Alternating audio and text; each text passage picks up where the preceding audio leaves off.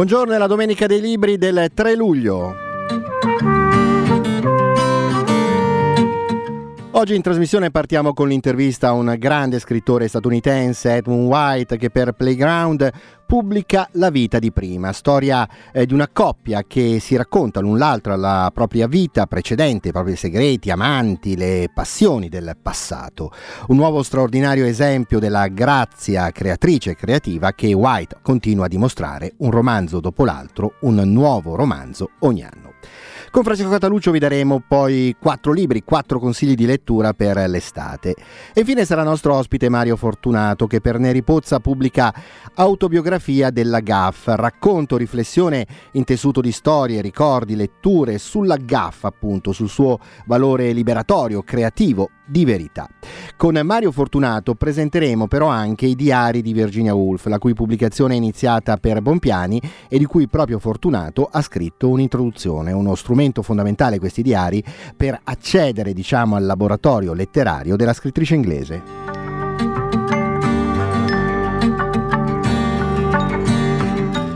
E siete all'ascolto della Domenica dei Libri, la Domenica dei Libri è una trasmissione di Radio Popolare, domenica 3 luglio, buongiorno da Roberto Festa.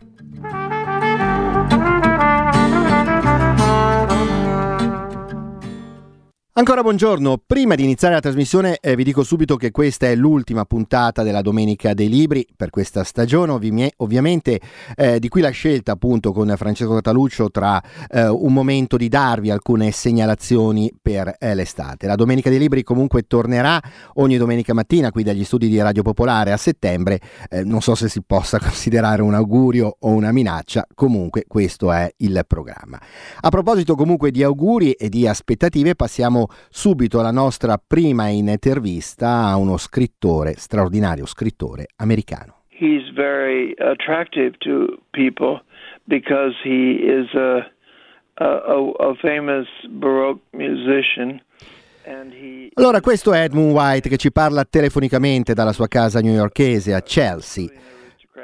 And he's rich, and you know he has White, classe 1940, è sicuramente uno dei più importanti scrittori americani dell'ultimo mezzo secolo, autore di alcuni grandi libri e romanzi, in buona parte autobiografici, eh, Un giovane americano, eh, E la bella stanza è vuota, La sinfonia degli addii, L'uomo sposato, romanzi in cui eh, lui ha raccontato, White ha raccontato anche l'evoluzione della questione omosessuale negli Stati Uniti, eh, gli anni della liberazione sessuale e poi dell'AIDS. White è anche uno straordinario saggista, lo ricordo, cito scritto le sue eh, biografie di eh, Jean Genet e di Rimbaud, e, ma anche un libro per esempio come Le gioie del eh, sesso eh, gay. Il posto, il ruolo che Edmund White ha finito per occupare nel mondo delle lettere americane è stato riconosciuto nel 2019 con la medaglia per il suo contributo letterario della National Book Foundation degli Stati Uniti. Each been married before and they were too transparent. Oggi a 82 anni White continua a scrivere e lo fa con risultati davvero sorprendenti, come se per l'appunto questi anni della maturità avanzata, diciamo, siano un periodo di eh, nuova creatività e di innovazione artistica per lui. L'anno scorso sempre Playground aveva pubblicato una santa del Texas, quest'anno White torna in libreria proprio con La vita di prima e Previous Life. Uh, you know, I guess what I'm saying is that allora, A Previous Life, la vita di prima, è la storia di un marito e di una eh, moglie. Si chiamano Ruggero, un aristocratico siciliano, musicista, settantenne, che ha mantenuto un fascino fisico eh, straordinario e una straordinaria anche vis sessuale e celebre per le dimensioni, viene spesso raccontato nel libro del suo pene. La moglie di Ruggero si chiama Constance, quarantenne, quindi ha 30 anni circa meno di lui, è americana e afroamericana in particolare. Allora, per un caso, eh, Ruggero si è rotto una gamba sciando, per un caso appunto i due si trovano quindi bloccati nel loro chalet svizzero. Ruggero e Constance cominciano quindi un gioco, diciamo, scrivono le loro confessioni e si alternano, si alternano proprio a leggere quello che eh, scrivono. Nel loro rapporto, nei loro rapporti, nei loro matrimoni precedenti, questa trasparenza, questa voglia di dire tutta la eh, verità aveva finito per rovinare delle cose. Ma i due, forse diciamo sicuri della solidità del loro eh, rapporto, della loro relazione, decidono di parlare, di raccontarsi. Scrivono e si alternano nella lettura. Constance racconta dello stupro sofferto da ragazzina, dei suoi rapporti sessuali. E lo stesso fa Ruggero, che descrive in dettaglio eh, le relazioni che ha avuto con donne e con uomini nel corso della sua vita. Solo che, attenzione, l'anno in cui si svolge questa storia è il 2050 e tra gli amori del passato, di cui Ruggero si è liberato però in un modo molto crudele, c'è uno scrittore. Era un vecchio scrittore, la cosa è avvenuta 30 anni prima, quindi nel 2020, il nome dello scrittore era Edmund White. Was the character of, of Ruggero, you know, based on a real uh, person? Yes, well, I, I promised that person okay, okay. that if I not to talk about it. Ok, no problem.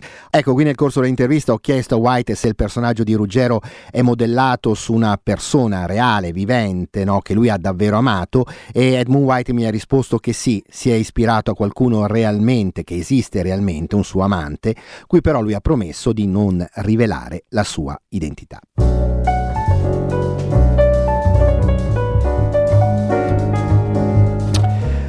Allora, già da questo parziale riassunto e eh, da questi dettagli si cominciano a capire alcune cose importanti del romanzo, e cioè come in molti altri romanzi di Edmund White eh, c'è l'attenzione per esempio al sesso come strumento, come lente attraverso cui eh, guardare la realtà, le relazioni. Ritorna poi un altro elemento presente in tanti altri suoi romanzi, cioè l'ispirazione autobiografica, ma qui ricompare diciamo in un modo completamente nuovo. Well, I, I, I thought I've never done that. I've written so many uh, memoirs, yeah. but I've never looked at myself from the outside. Ecco, lo sentite Edmund White dirmi che non pensa di aver mai fatto qualcosa di simile, cioè lui ha scritto tanti memoir ma non ha mai guardato a se stesso, dice ehm, dall'esterno. Eh, non è una cosa facile, racconta, ma ho pensato che in realtà sarebbe stata una cosa molto divertente da fare.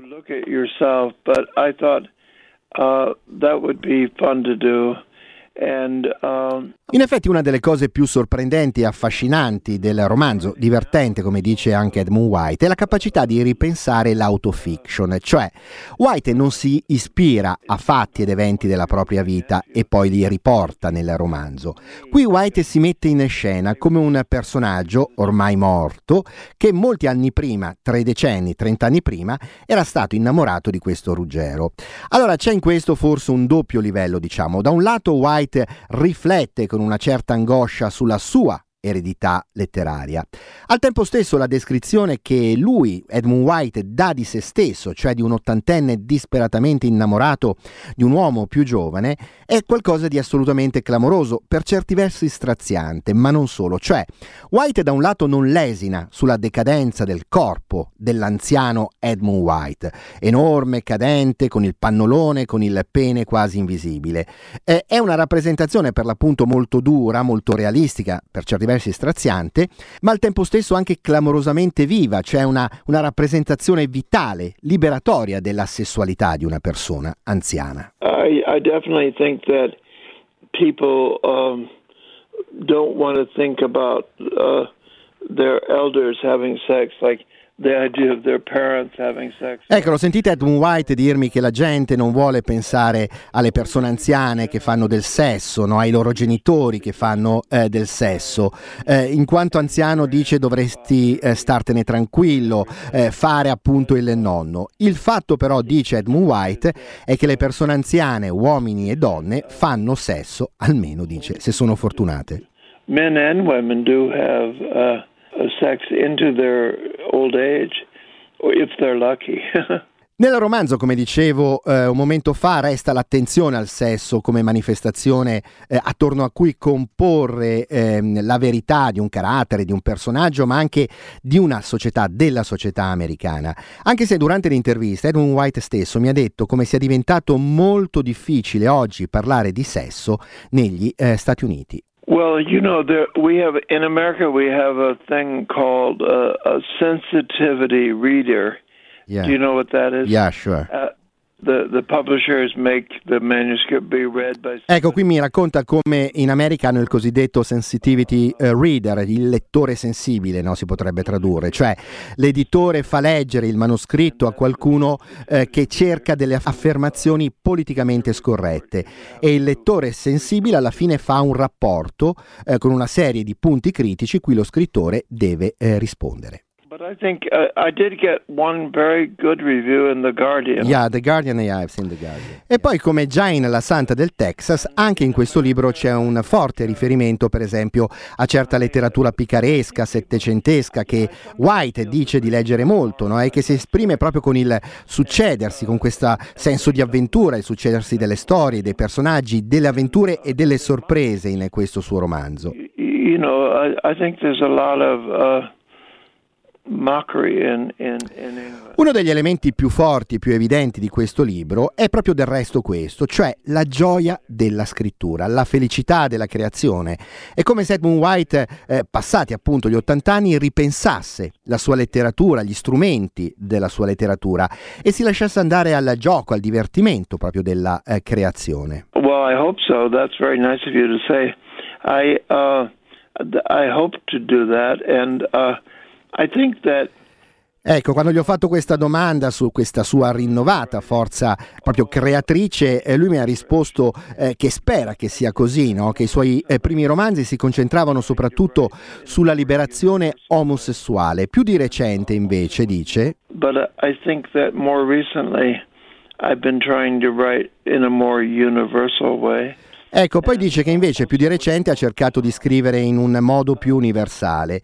E poi dice nei miei ultimi lavori c'è più trama, c'è più dramma. And uh, also with more plots, you know, uh, so tra- trauma. yeah. Ecco, forse dice eh, ancora è qualcosa che ti succede quando invecchi, quando cerchi di vedere dei disegni nelle cose, quale sia il significato delle cose. Dice Edmund White che i suoi romanzi sono ancora ovviamente in larga parte ispirati eh, dall'imitazione della vita, ma molto, dice, è anche invenzione. Some of my writing is based on im- imitation of, of life, of, as I've directly observed it but a lot of it is invention yeah. too. Yeah. Questo dunque Edmund White per questo suo nuovo, davvero imperdibile, pieno di invenzioni, divertente romanzo La vita di prima. Lo pubblica Playground, la traduzione di Martino Adani, sono 356 pagine.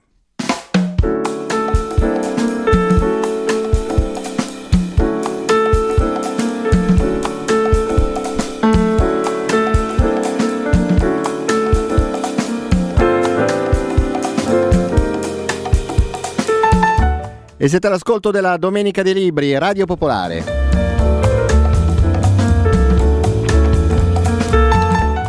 Buongiorno Francesco Cataluccio.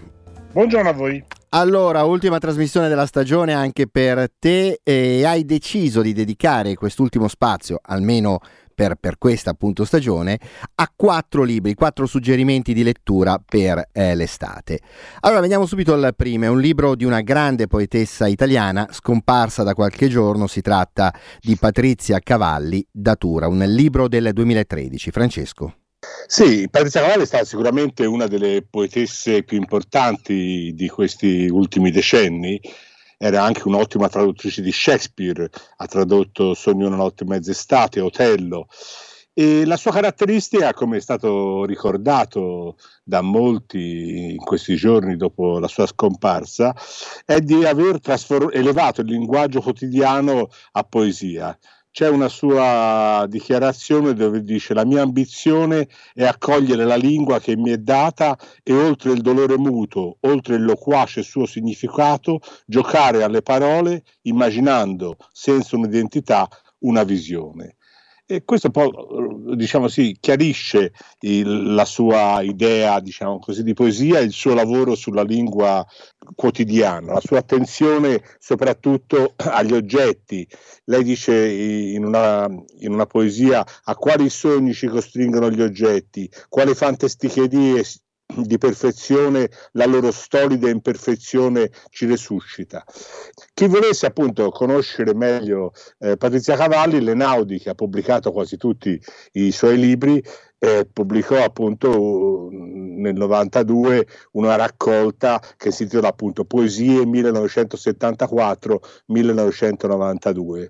Qui c'è poi il, poi il meglio della, di Patrizia Cavalli, ma poi dopo Patrizia Cavalli ha scritto delle cose eh, molto molto belle e io appunto ho scelto questo piccolo libretto sempre pubblicato appunto dall'Enaudi che si chiama Datura, che è del 2013 ed è veramente un piccolo gioiello eh, di poesia. Datura è un fiore color crema, dice Cavalli, il suo modo di morire al terzo giorno, o meglio di seccare plissettandosi come la pelle di un daino, me lo ha fatto amare. Questa attenzione agli oggetti, ai fiori, è veramente, diciamo sì, molto, molto bella, molto, è una poesia che si, che si legge anche apparentemente con facilità.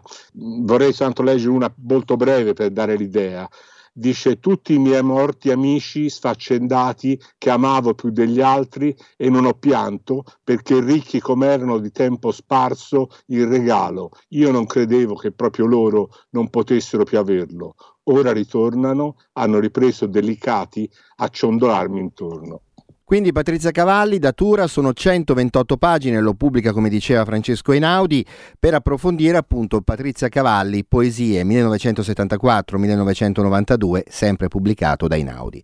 Il prossimo libro di cui Francesco ci vuoi parlare è Il mondo dei posteri, utopia e distopia nella Russia del primo Novecento, un libro che propone al lettore, diciamo lettore italiano, un, un viaggio abbastanza nuovo, appunto intrapreso difficilmente nel passato, almeno dall'editoria italiana, nella fantascienza russa e eh, sovietica, poi degli albori, quindi diciamo tra fine 800 e inizi 900. Francesco.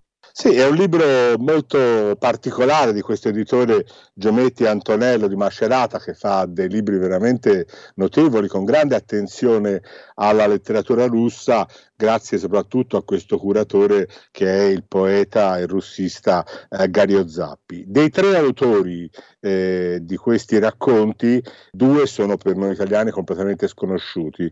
Forse uno invece Valeri Briusov, che fu uno dei più importanti eh, poeti simbolisti, morì nel 1924, forse appunto è un pochino più noto e effettivamente il racconto che ci viene proposto, La Repubblica della Croce del Sud, è un racconto veramente interessante perché eh, è questa fantascienza appunto che si dice distopica, cioè no? il contrario del, dell'utopico, cioè, eh, che prefigura un mondo eh, come 1984 di Orwell, dove tutto andrà male, dove tutto sarà peggio, perché un po' il minimo comun- comune denominatore di questi eh, racconti, di questi tre autori, è che eh, praticamente c'è l'idea che il progresso illimitato della scienza abbia delle conseguenze eh, molto negative. Questa è un'idea molto popolare in certa cultura russa. Pensiamo per esempio al film Stalker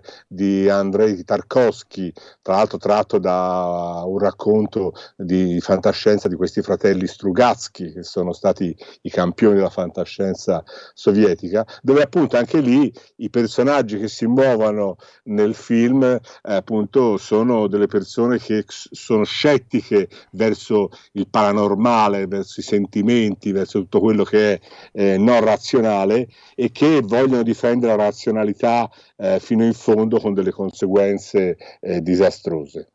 Quindi Nikolai Fedorov, Valeri Briusov e Jakov Okunev, Il mondo dei posteri, utopia e distopia nella Russia di primo Novecento a, a cura di Gario Zappi, lo pubblica Giometti e Antonello di Macerata. Allora torniamo in Italia con un libro che invece diciamo intreccia letteratura e società e un'idea di Novecento. Lo ha curato Giacomo Papi, Italica, il Novecento in 30 racconti e tre profezie. Francesco. Sì, sono 30 racconti di autori eh, tutti non viventi, perché appunto si vuole dare l'idea un po' anche del classico, e sono appunto 27 racconti che corrispondono ai classici capitoli dei libri di storia, cioè la prima guerra mondiale, il fascismo, eh, la resistenza, la mafia, e invece tre racconti finali che appunto Papi definisce tre profezie, e sono un racconto di Primo Levi, del 1971 in cui eh, Levi prefigura insomma, che ciascuno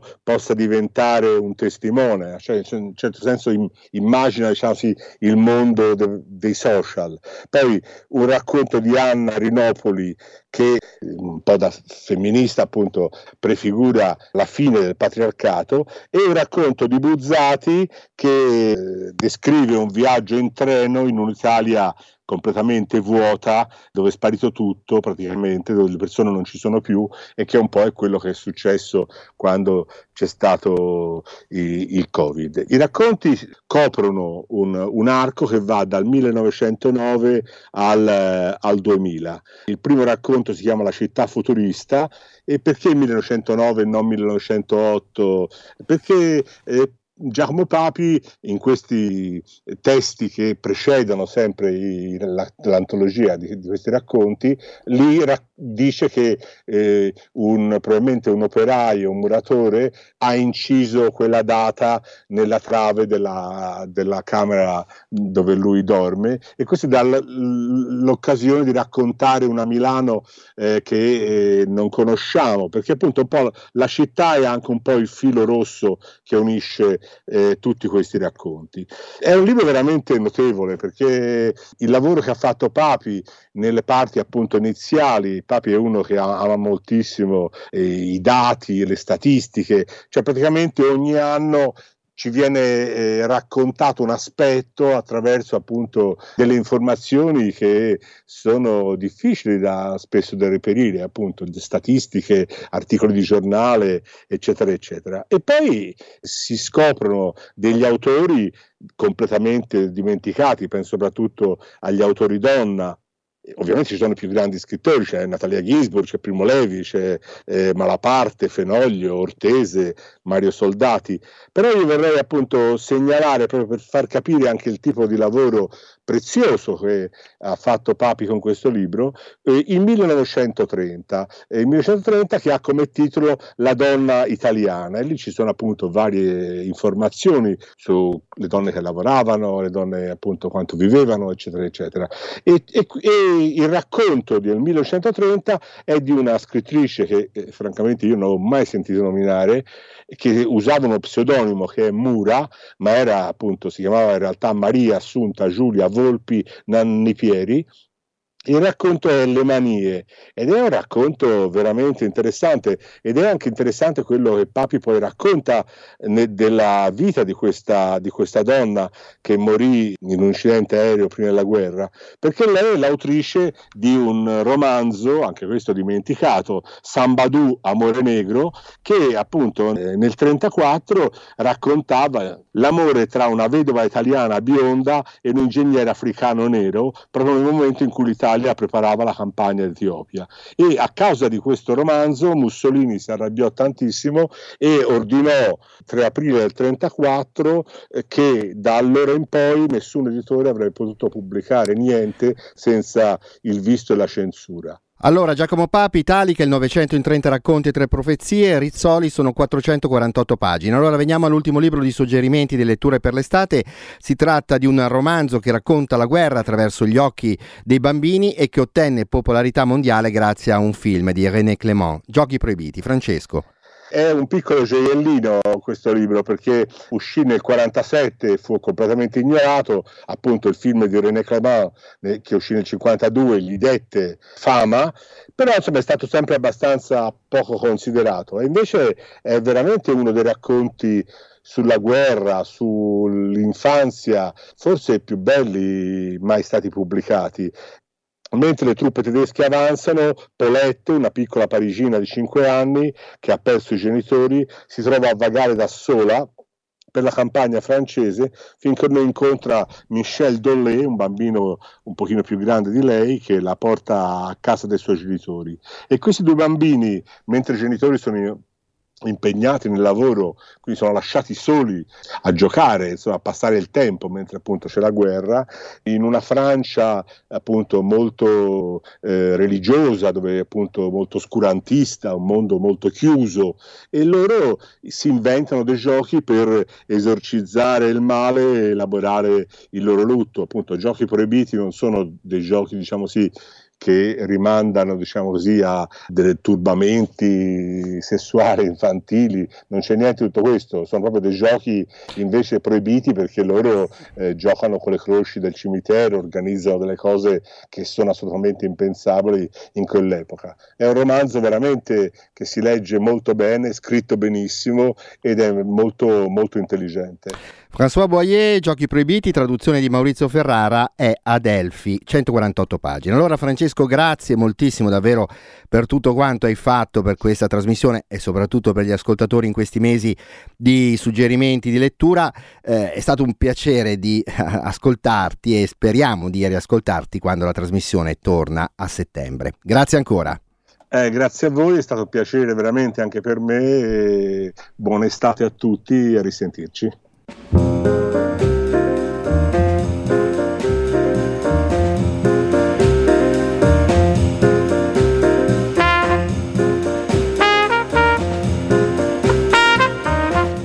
E siete all'ascolto della Domenica dei Libri, Radio Popolare.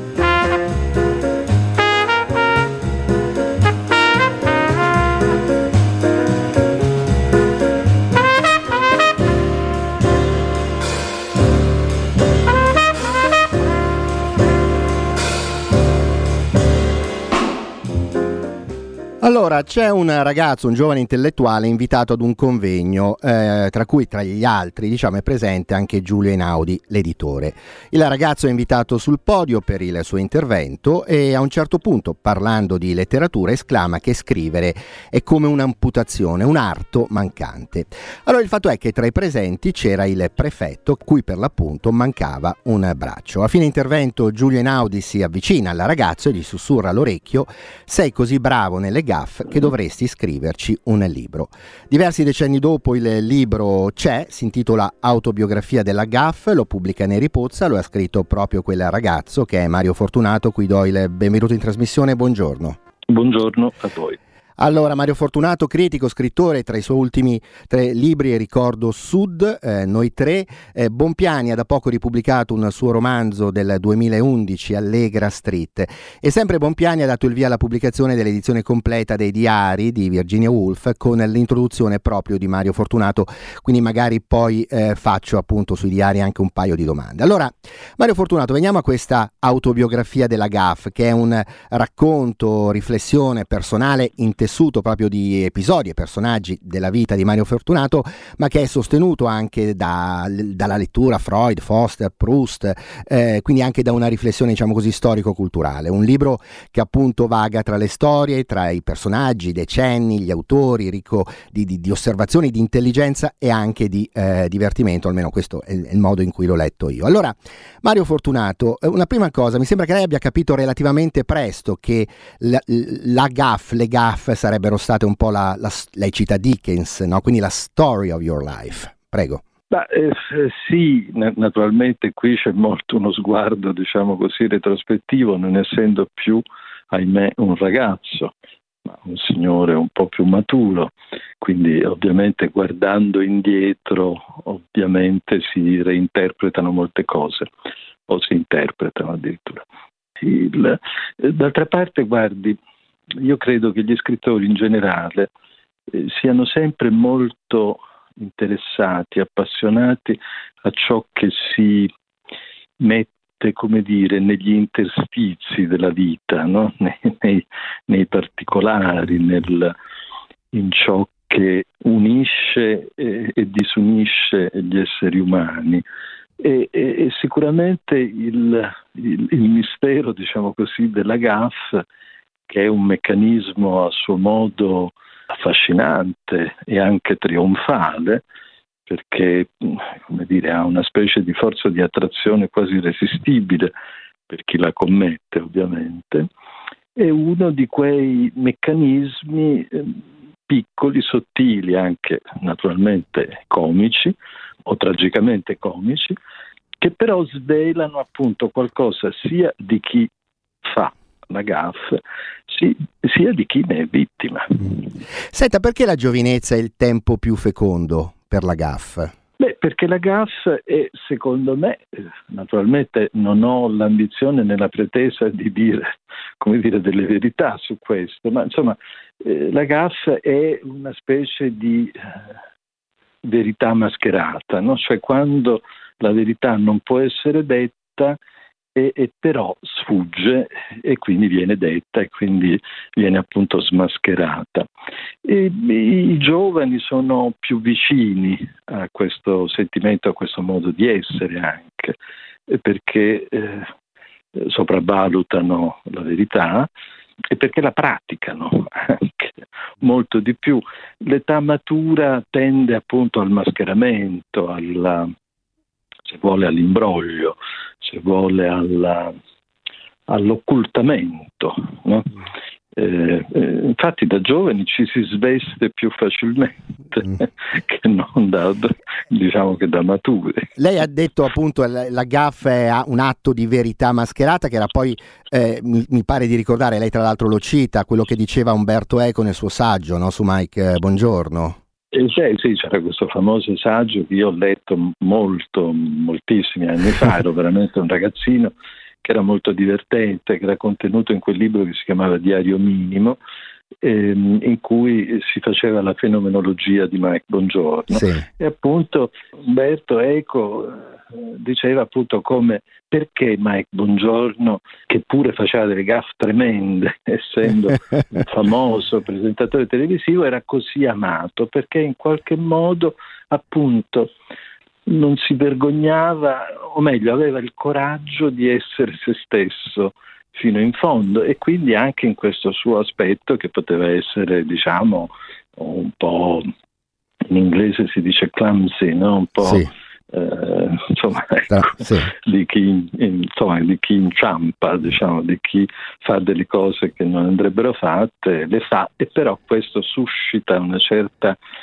ilarità e suscita anche una certa complicità Senta, lei eh, scrive che nella sua esperienza di ventenne, mi pare comunque molto presto, ha cominciato a leggere la psicopatologia della vita quotidiana di Freud, no? che dice per lei è stata un'esperienza essenziale, quindi in qualche modo c'era la ricerca di una riflessione, diciamo così, su questo tema già da molto giovane. Beh, sa appunto chi è un po' caffè come, come io credo di essere stato a lungo, naturalmente ogni tanto si chiede ma, ma perché ma, ma che cosa cavolo ho che non va?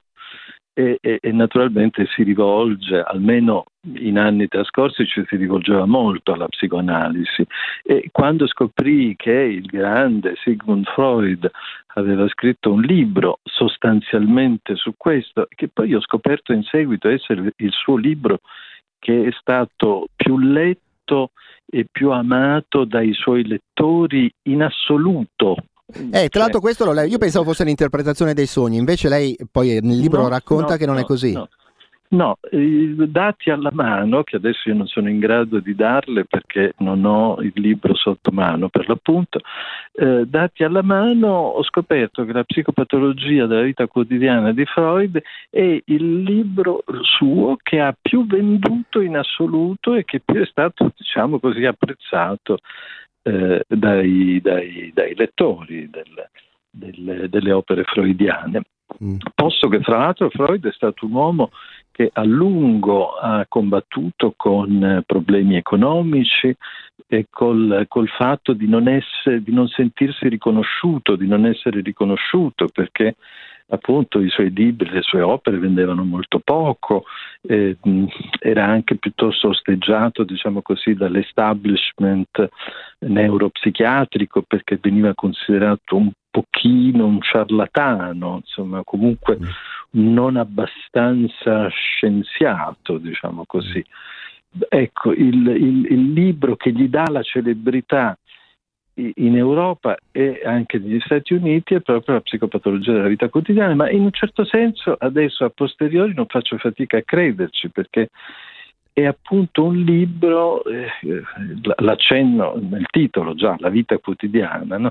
per cui tutti possono trovare nella propria vita quotidiana quell'elemento di nel caso poi del libro di Freud si parla di gaff, ma anche di atti mancati, sì. di paraprassie, eccetera, eccetera. Cioè, lapsus. Cioè, di, lapsus, dimenticanze, dimenticanze mm. involontarie, sostituzioni di parole, eccetera, eccetera.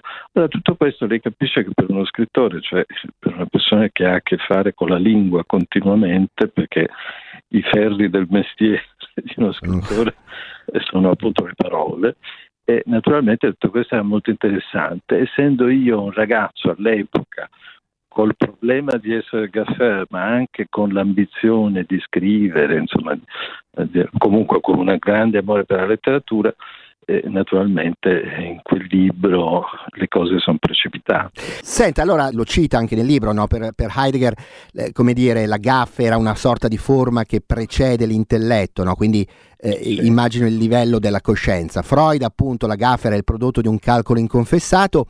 E poi lei dà ampio spazio a Proust, per cui la gaffa era la formalizzazione del linguaggio dell'arte. In che senso? Beh, tutta la recherche, tutta la, la, la, la ricerca del tempo perduto di Proust è eh, piena di, di, appunto, di atti mancati, di gaff, di situazioni in cui il narratore incappa. Eh, in Proust c'è l'idea che un mondo molto formalizzato, diciamo così, molto molto, eh, anche molto colto, molto raffinato, è un mondo dove la gaffe è più frequente perché? perché evidentemente dove c'è un codice esiste subito la possibilità della, della infrazione al codice, insomma dove non c'è codice è tutto così, è tutto indistinguibile. Ora in questo senso mi pare di poter leggere in Proust l'idea che la GAF sia quella apertura che è poi quella che viene prodotta dall'opera d'arte, cioè il momento in cui la verità si disvela di colpo e in una maniera del tutto imprevedibile, del non mascherata. Esatto, e, ma anche in una maniera eh, non di rado scioccante. Mm. Senta, allora lei ne racconta diverse di Gaff nel, nel, nel suo libro. Qual è quella che eh, ancora oggi, come dire, la, la, non vorrei dire la perseguita, però insomma le, le, le, la, le continua diciamo a emergere in qualche modo, se ce n'è una. Beh, quella che lei ha citato e che non a caso io ho messo in apertura di libro è stata piuttosto memorabile perché effettivamente lei immagina che io appunto ero un ragazzo di 26-27 anni che aveva appena pubblicato il suo primo libro e gliel'aveva pubblicato appunto Inaudi e Inaudi all'epoca era un editore leggendario, insomma ecco pubblicare con Inaudi significava molto Ecco, allora lei immagini questo ragazzo che è invitato in una delle prime occasioni pubbliche, quindi non ha molta come dire, abitudine a fare discorsi in pubblico, quindi è molto emozionato, eccetera.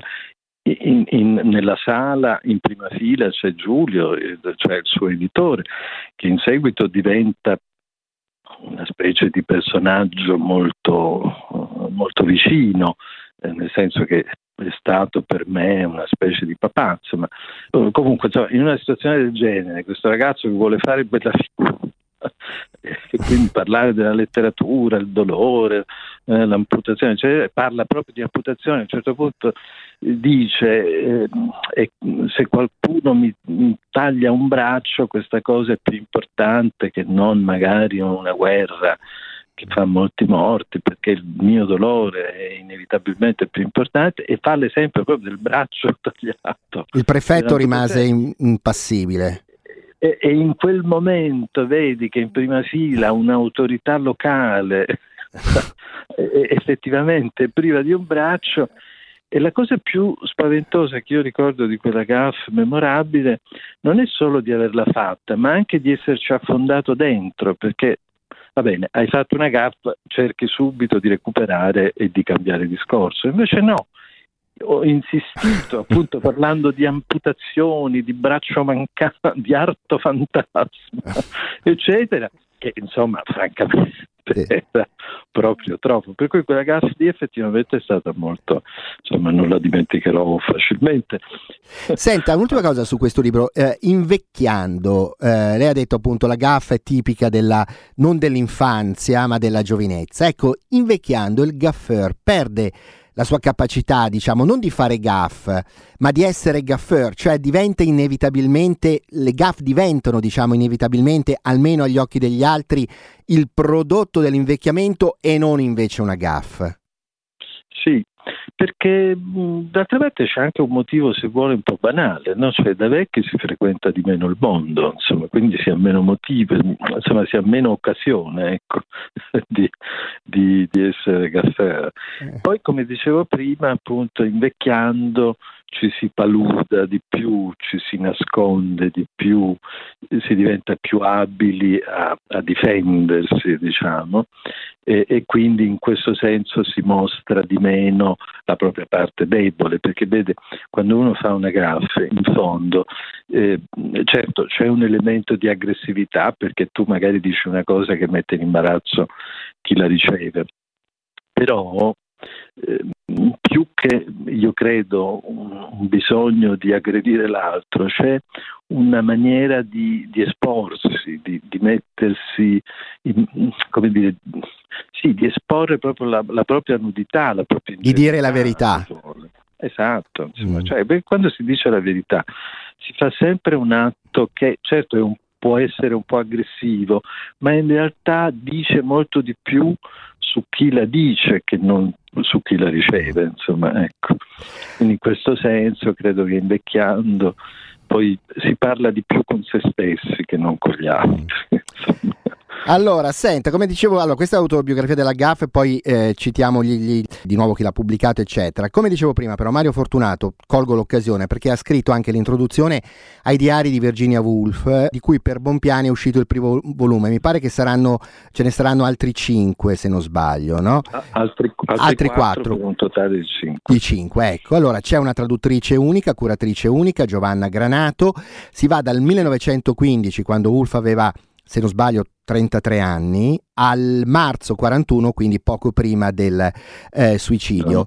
Ecco, allora eh, Mario Fortunato, eh, la prima cosa, allora sembra strano, sì ci sono delle, delle edizioni così mh, mm, in giro, eh, però eh, sembra strano che non si sia arrivati prima in Italia ad un'edizione dei diari, no? che sono appunto una fonte inesauribile di osservazioni, materiali e riflessioni.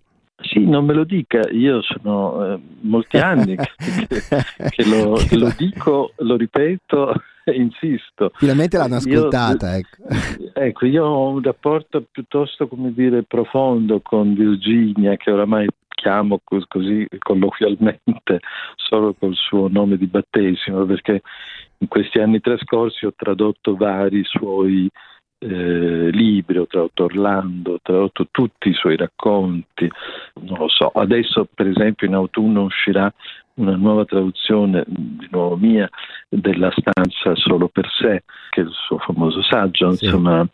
Eh, però sì, effettivamente è una cosa quasi incomprensibile, ma sa, l'editoria è spesso incomprensibile, insomma, non, cioè spesso segue delle logiche che sono totalmente illogiche. Insomma, a me è accaduto, per esempio, le faccio un, un esempio che viene in mente così, insomma, che, che dà il, il là dell'assurdità editoriale, non solo italiana, ero a colazione tanti anni fa con un grande editore tedesco che purtroppo è morto di recente, eh, Klaus Wagenbach. Sì che era anche il mio editore in Germania, e facendo colazione, io eh, così stavamo chiacchierando il più del meno, a un certo punto ho realizzato che eh, le opere di Mario Soldati in Germania non erano mai state pubblicate. Ora, considerando Soldati veramente un grandissimo scrittore italiano, e mi ricordo che dissi a Klaus, ma scusa Klaus, tu pubblichi Mario Fortunato e non hai mai pubblicato, non hai mai pensato di pubblicare Mario Soldati, ma devi essere proprio matto. Lo pubblicò dopo? L'ha pubblicato ah, con mio grande orgoglio eh. perché eh. io eh, devo dire che ho, ho, pochi orgogli nella vita, insomma, poche cose, poche, poche medaglie, ma fra le poche medaglie questa è sicuramente una, cioè di aver fatto conoscere in Germania Mario, Mario Soldato. Ecco, per questo le dico, sa, eh, sì, i diari di, di, di, Virginia erano stati pubblicati dei pezzetti qui e là, ma mai fatta la pubblicazione integrale, di cui un signore come Jorge Luis Borges diceva che eh, appunto che i diari di Virginia erano il più importante romanzo del Novecento. Eh, le voglio fare un'altra domanda eh, proprio su questo, perché lei eh, scrive, mi, me lo sono segnato, che i diari di Virginia Woolf sono il suo romanzo per eccellenza, cioè che il romanzo di ciò che presiede ai suoi romanzi. Perché? Sì. Beh, perché? Perché lei è stata evidentemente una grandissima scrittrice, diciamo, mentale. Eh, cosa voglio dire con questo? Voglio dire che mh, mm, la Wolf non è una scrittrice di intreccio, non so, se lei prende Alfaro sì. o, o, o, non so, la Orlando. Mrs. Dalloway, o, sì, eh. insomma, le storie sono minime dentro, cioè tu il riassunto lo fai in tre righe, Ciò che invece è fondamentale nella scrittura della Wolf è la scrittura medesima, cioè il processo che, che lei mette continuamente in moto, che spinge sempre in avanti fino a quell'immenso capolavoro che è Le Onde, dove la scrittura diventa il personaggio. Questo è il nucleo hm, del, dell'opera di, di, di, Virginia Woolf. Ecco, allora, il, il diario, i diari sono ciò che, come dire, precede e presiede alla scrittura, quindi è il luogo dove noi seguiamo come lettori il farsi del suo pensiero, del suo modo di pensare, del suo modo di mettere insieme le cose in connessione, come dire, di pensarle e, e di pensarle in vista del libro, in vista di ciò che scrive. I diari sono un, un libro da un lato fondamentale per chiunque studi l'opera di Virginia Woolf, ma in realtà è un'opera fondamentale perché è come una specie di, dicono i tedeschi, un urromanzo, no? cioè mm è, è, è, ciò che viene prima, quindi è ciò che ci fa capire quel che viene dopo. Lo ricordo, Virginia Woolf, eh, diari, eh, li pubblica Bompiani, è uscito il primo eh, che copre gli anni che vanno dal 1915 al 1919, quindi gli anni della guerra, tradu- traduzione a cura di Giovanna Granato. Ricordo però soprattutto il libro di cui abbiamo parlato prima, Autobiografia della GAF, lo pubblica Neri Pozza, sono 151 pagine, è stato nostro ospite il suo autore Mario Fortunato. Grazie. Grazie a voi. Grazie.